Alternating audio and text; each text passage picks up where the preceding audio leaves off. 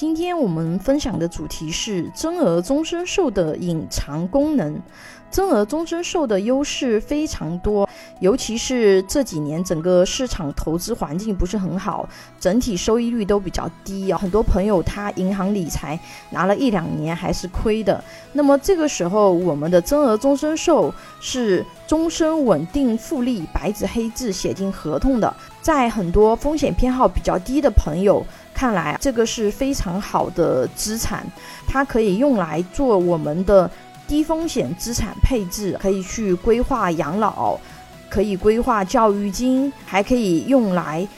避债传承等等功能。但是呢，今天呢要给大家分享的不是这些大家可能已经听了很多遍，或者是说到处都听到人讲的功能。真额终身寿呢还有一些其他的玩法，因为常规的保险产品啊，一般只有直系亲属才能给家人买保险。什么是直系亲属呢？比如夫妻关系、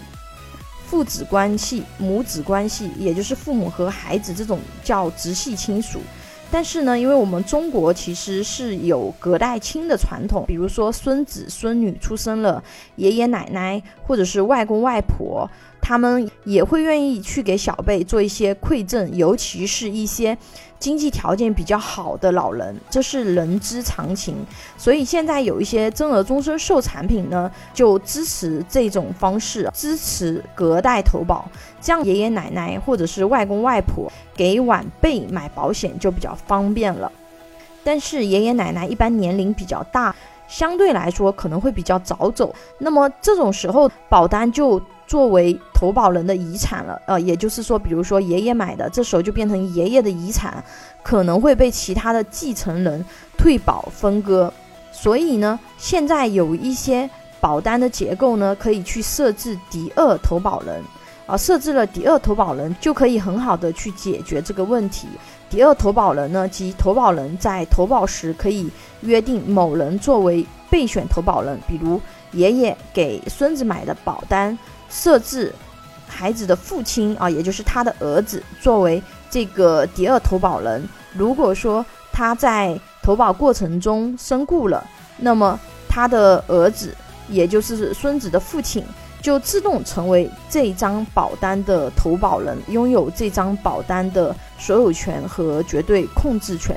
这样这个保单就不会作为爷爷的遗产被分割，也不会作为遗产去还债，这都是设置第二投保人的意义。而且它在一定程度上可以起到资产传承和债务隔离的作用啊，尤其是比如说一些企业主让自己的父亲或者是母亲作为投保人去给自己的孩子投保，再设置自己作为第二投保人，这样资产其实可以更加清晰的从企业里面隔离出去。第二个功能呢是保险金的信托功能。市场上信托的起步一般都是1000万起步，但是通过保险不同的产品不太一样，一般200-300万就可以去对接信托产品了。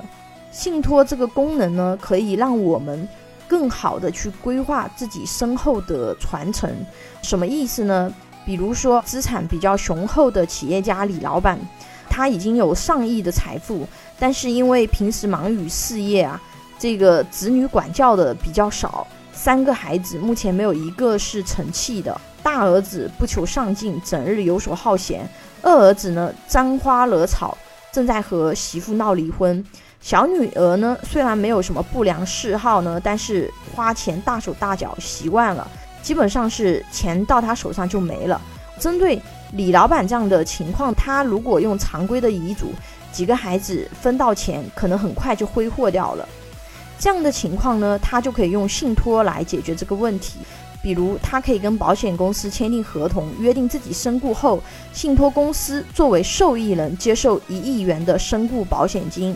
同时呢跟信托公司签订信托合同，委托信托公司来管理这1亿元的信托资产，同时根据合同约定，按条件分期限给予信托受益人信托收益，比如说每个月给3个孩子多少钱，这些都是可以根据自己的意愿去操作设置的。同时还可以根据自己的想法，比如说你还可以约定大儿子你必须参加工作你才能够领取这个信托，还可以约定如果子女赌博吸毒等就不得领取当年的信托收益等等啊，避免子女不学无术。当然这些细则都可以根据自己的意愿去设置和调整，最简单的就是每个月给他们发多少钱，这样他们一辈子都可以有稳定的现金流，不至于说钱给到他们可能几年就败光了，就没有办法生活了。我们前面说的这个案例啊，是资产比较雄厚的企业家老板，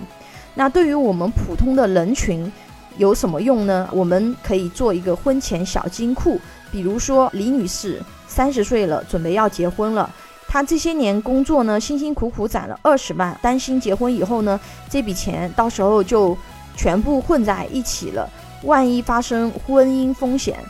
这个钱就说不清楚了。如果说他在婚前呢把这个20万买成增额终身寿，后面呢就不用因为这个事情去担心了，因为保险合同呢本身就是证明因为他是婚前的时间投保的，他只要在婚前把这个保费交完了，那么这就是完完全全是他的婚前财产。如果说他